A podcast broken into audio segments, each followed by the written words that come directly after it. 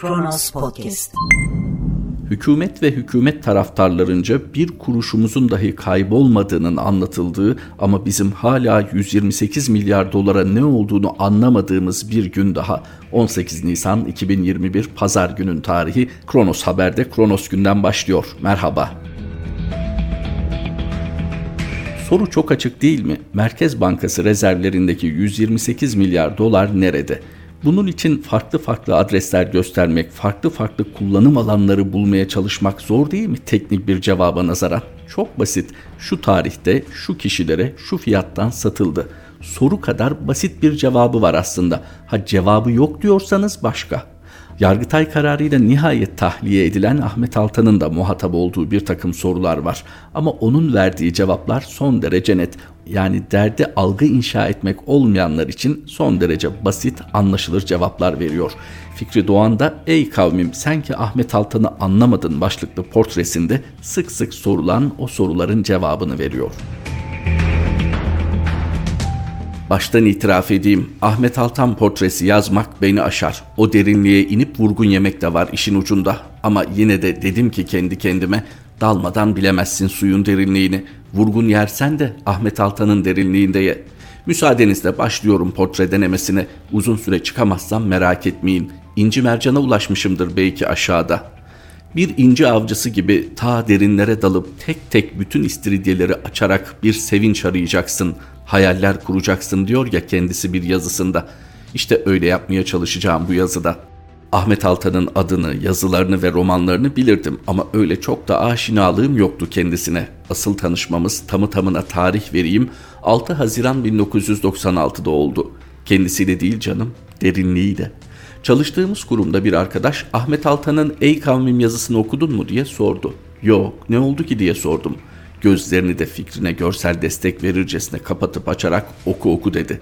Mesajı alan ben işi gücü bırakıp yazıyı buldum. O malum yazı işte 1996'nın Türkiye'sinde yazılmış kutsal metin kıvamındaki yazı Nuh'un, İbrahim'in, Lut'un kavmine öğüdünden izler taşıyor, teşbihte hata olmasın Altan'ın kavmine sitemi o tadı veriyordu. Bence Altan benim gibi kendisini tanımayan ya da çok az tanıyan milyonları kendine bağladı o yazıyla. Neden derseniz bu coğrafyayı, bu coğrafyanın insanlarını, o insanların umursamazlığını, boş vermişliğini, tembelliğini, ilkesizliğini, korkaklığını, ikircikli ruh halini daha iyi anlatan bir yazı yazılmadı bugüne kadar. Laf olsun diye değil, gerçekten duayen diyebileceğimiz bir gazetecinin Çetin Altan Üstad'ın oğlu Ahmet Altan. Armut dibine düşer derler Anadolu'da. Çetin Altan neyse iki oğlu da o oldu büyüyünce.'' Haklarını vermek lazım. Bana Altan ailesini tek kelimeyle anlat deseler cesaret derim. Çetin Altan rahmetli de öyleydi. Gazetecilik ve milletvekilliği yaptığı dönemlerde. İki oğlu Ahmet ve Mehmet de öyle. Konumuz Ahmet Altan olduğu için oradan devam ediyorum.'' Bugün Ahmet Altan neyse gençliğinde doğmuş. 1950 doğumlu. Altan liseyi 3, üniversiteyi 2 farklı okulda tamamladı. Daha 18 yaşındayken göğününün düştüğü Gülnur'la evlendi. Hem de o yaşta sevdiği kızı kaçırıp nikah kıyarak. O dönemde hafif Gülhan Beyliği de var ki zamanında belinden sustalı bıçağın eksik olmadığını bir röportajında kendisi anlatıyor.'' 1981'de okulunu bitirip babasının izinden gazeteciliğe başladı. Hürriyet, Milliyet, Güneş ve Yeni Yüzyılda gazetecilik yaptı. 1982'de çok konuşulan, çok tartışılan ve çok satan romanlarını yayınlamaya başladı. Bunları rutin bilgi olsun diye verdim. Zihninizin bir köşesinde kalsın.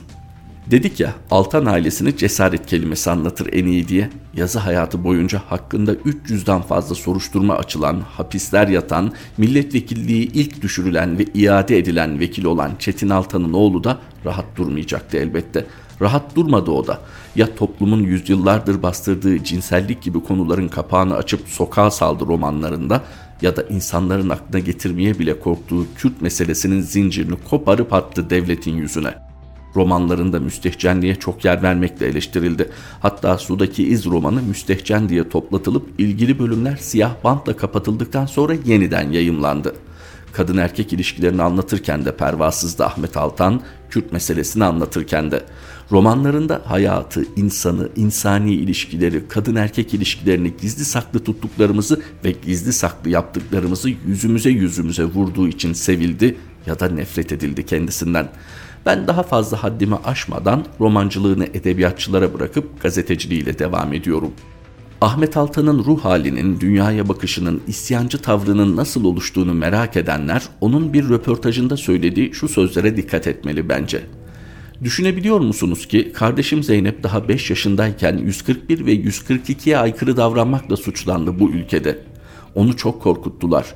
Başarılı olduğu için yakasına kırmızı kurdele takmışlar. Sonra bir adam komünizm propagandası yapıyor diye ihbar etmiş. İşin komik tarafı istihbarat da bu ihbarı ciddiye almış. Bu ülke tuhaf bir ülkedir. Bunları bilen, gören ve yaşayan bir insan nasıl olur da suskun biri olabilir ki? Ahmet Altan'ı bildiğimiz Ahmet Altan yapan olayların temeli anlatılıyor aslında bu cümlede. O gün suskun kalmamaya karar veren Ahmet Altan bir daha da susmadı zaten.''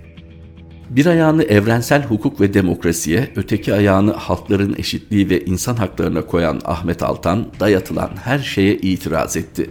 Resmi ideolojinin dayattığı tarihe de itiraz etti. Hukukun eğilip bükülmesine de vesayetinde karşısında oldu. Tek adam rejiminin de statükonun da. Aslında Ahmet Altan hiç değişmedi biliyor musunuz? Vesayete, statükoya, tek adam rejimine, hukukun şahsileştirilmesine, resmi ideolojinin yalanlarına karşı kim varsa, kim bunlarla savaşıyorsa belirli kurallar dahilinde onlarla omuz omuza vereceğini söyledi. Söylediği gibi de yaptı. Milliyetten kovulmasına sebep olan Atakürt yazısı mesela bunun sonucuydu. Altan bu yazıdan dolayı Devlet Güvenlik Mahkemesi'nde yargılanmış ve bir yıl 8 ay hapis cezasına çarptırılmıştı.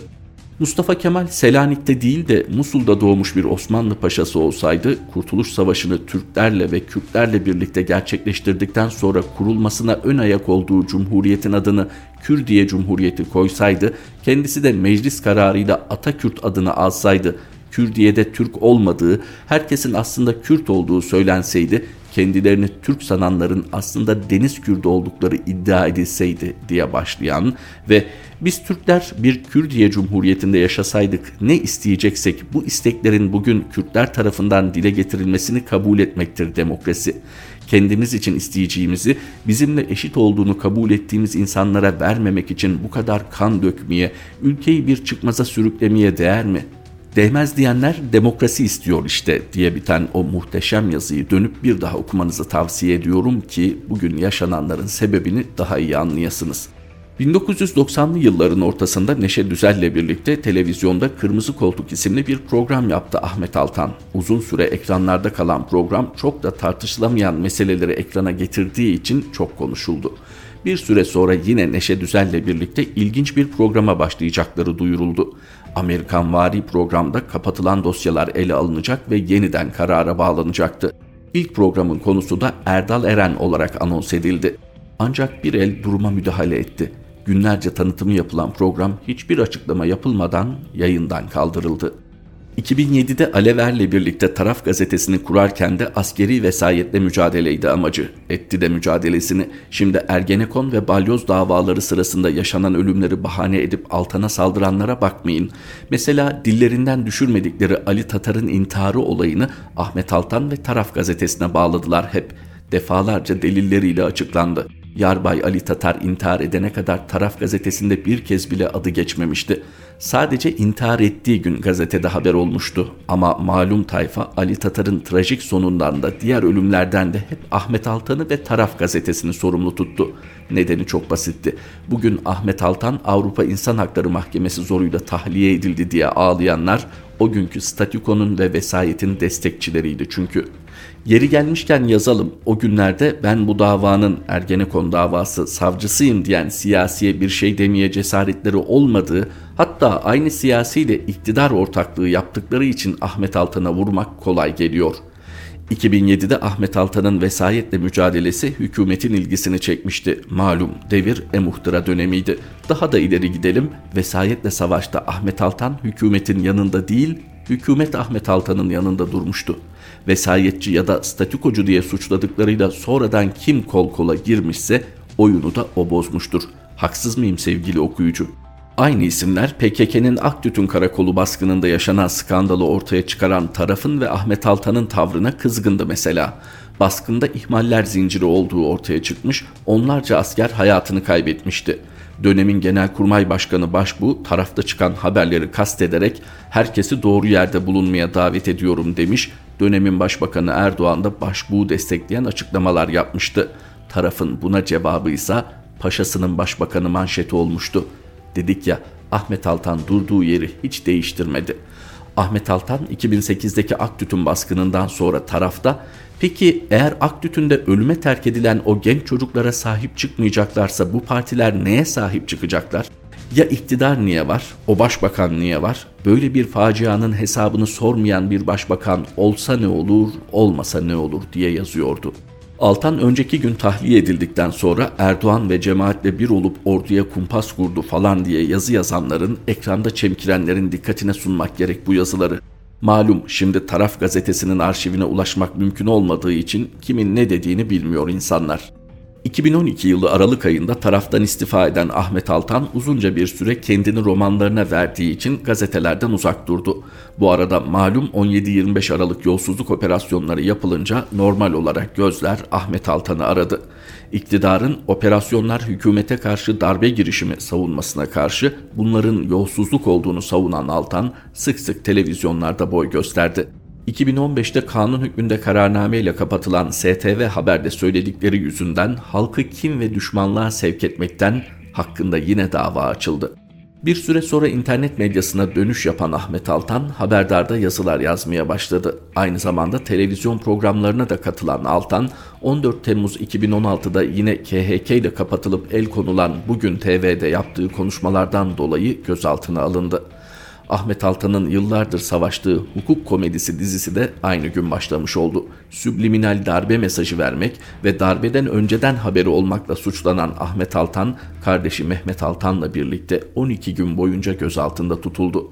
Altan hakkındaki karar savcılık tarafından açıklanmadan önce Sabah gazetesinin internet sitesinde yayımlandı. Kardeş Mehmet Altan tutuklanırken Ahmet Altan adli kontrol şartıyla serbest bırakıldı. Sonra bir el duruma müdahale etti. 24 saat sonra başsavcılığın itirazı üzerine FETÖ üyesi olmak ve hükümeti ortadan kaldırmak suçlamasıyla o da tutuklandı. Altan hapse girmeden önce korkmuyorum bu ülkeye bir gün demokrasi gelecek diyebildi ancak kameralara. Sonra yıllar 2019'u gösterirken 10 yılı aşkın ceza verildi ancak adli kontrol şartıyla tahliye edildi. Ahmet Altan hapishane çıkışı kameralara yine korkmuyoruz sizden demeyi ihmal etmeyince 8 gün sonra tekrar tutuklanmasına karar verildi. Altan Avrupa İnsan Hakları Mahkemesi'nin son kararı ve baskısı üzerine 14 Nisan'da bir kez daha tahliye edildi. Şimdi o malum elin duruma müdahale edip etmeyeceğini bekliyoruz merakla. Çünkü 71 yaşındaki Ahmet Altan'ın hapisten korkacağı yok gibi görünüyor. Susmayacağını da her fırsat bulduğunda söylemeden durmuyor. Dediğim gibi Ahmet Altan'ı yazmak kolay değil. Elimin erdiği, dilimin döndüğünce anlatmaya çalıştım ki yazdıklarım yaşananların onda biri bile değil.'' O insani ve hukuki olmayan her şeyle savaşarak geçirdi 40 yılını. Anlaşılmak istedi. Son söz olarak 1996'da Ahmet Altan'ın Ey kavmim diye başlayan yazısını okuduktan sonra her fırsatta söylediğim bir cümleyi yazarak bitireyim. Bir gün bu ülkeye demokrasi gelirse anlaşılacak o zaman Ahmet Altan'ın kim olduğu. Fikri Doğan'ın kaleminden bir Ahmet Altan portresiydi. Ramazan pidesine dair çok şey okumuşsunuzdur, çok şey duymuşsunuzdur ama Alin Ozinya'nın yazısı Ramazan pidesine duygusal bir boyut katıyor. Evdeki yabancı ufaklıkla Ramazan pidesi. Hayata farklı gözlerle baktığımız bir dönemden geçiyoruz. Yeni tip koronavirüs ve getirdikleriyle tanışalı yaklaşık bir yıl oldu. Bu değişen normaller kalıcı mı gidici mi bilmiyoruz. 2021 baharında bu iş hallolur, yaz bize kalır hayallerimiz gerçek olmadı. Alıştığımız dünyaya geri dönme ümidimiz belki de gerçekçi değil. 2022'nin başında göreceli bir normalleşme başlarsa ona sevinecek durumdayız. Bu dönemde birçoklarımızın alışkanlıklarının yanı sıra düşünceleri, hayata bakışları da değişti. Hatta hayatla mücadele metotları da. Ofislerimizi evlere taşıyanlarımız oldu. Çocukları için uzaktan eğitimi seçenlerimiz, neredeyse hepimiz evimize ve biraz da içimize kapandık. Dünyanın başına gelen bu salgını biraz yavaşlama, olaylara uzaktan bakma, hatta uzun yıllardır zamansızlıktan ilgilenemediğim kendime, içime bakmak için bir fırsat olarak değerlendirmeye çalışanlardanım. Zaten içinde bulunduğumuz dönem biraz da kendini kandırma dönemi değil mi? Konu yoksa kişisel gelişime mi geliyor diye düşünenler varsa gelmiyor merak etmeyin. Konu mutfağı ev sınırları içinde yaratmaya, yarattığını paylaşmaya ve bundan tuhaf bir tatmin hissetmeye geliyor. Pandemi başladığında birçokları gibi ben ve 9 yaşına yeni giren kızım ekmekler yaptık. Bu kadar güzel ekmek yapabildiğimize çok şaşırdık. Meğer insanlar evden ekmek yapabilirmiş. Bize üstü kapalı olarak ekmeğin fırından, marketten alınabilecek bir şey olduğunu anlatmış sistem. Oysa hiç de öyle değilmiş. Pandeminin bence bize öğrettiği en önemli noktalardan biri de buydu doğru bildiğimiz yanlışları keşfetmemiz. Bu süreçte çok ekmek, çok yemek, çok kek, çok salata, çok turşu yaptık kızımla. Unutulan babaanne tariflerinden tutun da adını bilmediğimiz yemeklere, reçellere, pastalara varana kadar aklımıza ne geldiyse yaptık. Güzel ve lezzetli pastalar da evden yapılıyormuş bunu da öğrendik. Son bir yılda dışarıdan hiç pasta almadık. Geçen hafta Ramazan pidesi yaptık. Yurt dışında yaşayanlar bilir. Simit, pide, poğaça gibi şeyler özlenir nedense. İşin romantik tarafı sanırım lezzet kısmından daha üstün. Olmayan, olmayacak şeyleri isteme konusunda insana özgü bir tutkumuz da var elbette. Karşınızda dursa dönüp bakmayacağınız şeyleri çeker canınız. Memleketinden uzakta olmanın böyle handikapları, bir koku, bir melodiyle sizi olmadık yerlere, hatıralara götüren riskleri vardır. Ramazan pidesi yaparken evdeki yabancı ufaklığa Ramazan nedir, Ramazan'da ne yapılır da anlatmış oldum. Çizgi filmlerde gördüğü sahurun ne olduğunu da böylece anlamış oldu.